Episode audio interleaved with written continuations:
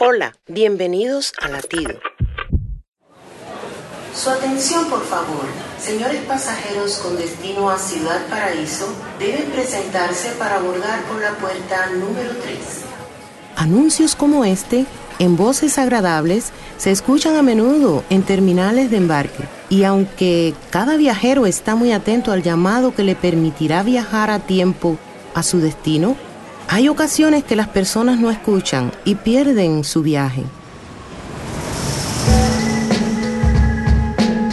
Toda persona debería prepararse para el viaje inevitable a la eternidad.